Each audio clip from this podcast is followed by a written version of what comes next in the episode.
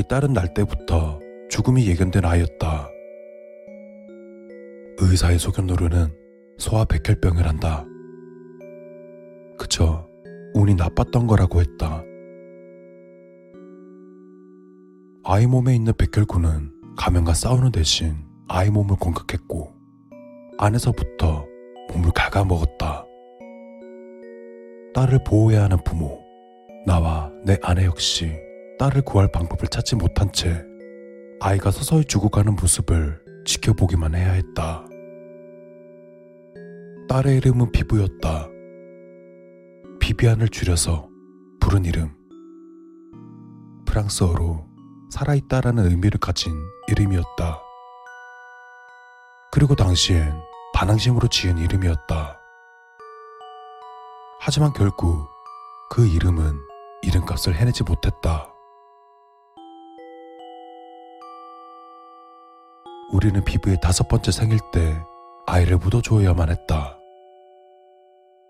비브가 살아있던 오 년 동안 고통에 찌들었던 우리를 지켜본 친구와 가족은 마침내 비브가 사망했을 때 우리가 차라리 마음을 편하게 먹었기를 바랬다. 하지만 우리의 고통은 끝나지 않았다.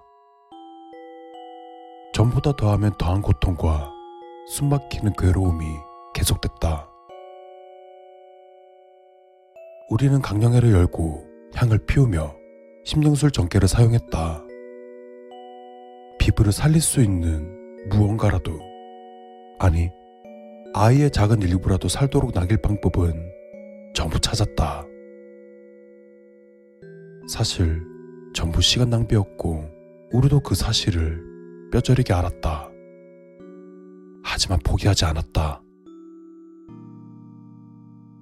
그러던 어느 날 아침, 샤워를 끝내고 나온 나는 화장실 거울에 서린 긴 미로 작게 그려진 하트 문양을 발견했다.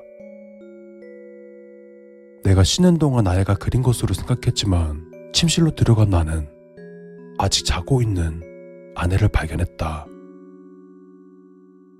하트를 발견한 것은 누구에게도 말하지 않았다. 그냥 내가 꿈꾼 것이라고 믿을 뿐이었다. 하지만 그 이후로 하트 모양은 여기저기에서 보였다. 내린 눈 위에 그려진 하트. 주변으로 어떤 발자국도 찍히지 않았다. 방금 비닐을 벗긴 노란색 공책에 볼펜으로 그려진 하트. 전자레인지에 돌리고 꺼낸 미트로포 위에 완두콩으로 그려진 하트. 비브는 우리가 그를 가르치기도 전에 사망했다. 하지만 하트가 어떤 의미를 가지는지는 충분히 자각했다. 바로 사랑이라는 것을. 난 곳곳에서 보이는 하트의 의미를 다양하게 받아들였다. 아이가 안전하다는 것을, 아이가 행복하다는 것을, 아이가 아직 우리와 함께라는 것을. 그리고 마침내 이 사실을 아내에게 말할 용기가 생겼다. 하지만 아내는 내 말을 잘 받아들이지 못했다. 아내의 첫 반응은 불신이었다.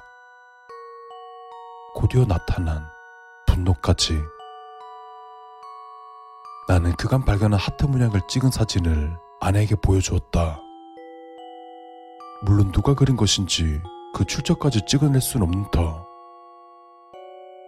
내가 혼자 그리고 찍은 것일 수도 있지 않냐며 아내는 반박했다.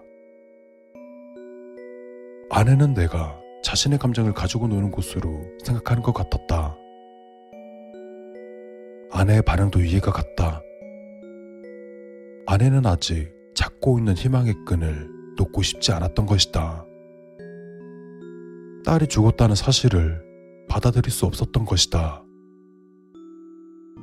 그리고 그 순간 난 아내에게 소리를 질렀고 차려진 저녁 식사를 다 엎어버리고 말았다. 아내는 화가 난 채 집을 나갔고 나는 그런 아내를 잡지 않았다. 그리고 그 순간 나는 그것을 느꼈다. 짧은 숨결, 그리고 내 왼팔에 느껴진 마비, 가슴에 느껴지는 날카로운 통증. 나는 그대로 바닥에 고꾸러지며 내 실수를 깨달았다. 하트. 비브는 내게 사랑한다고 말하는 게 아니었다.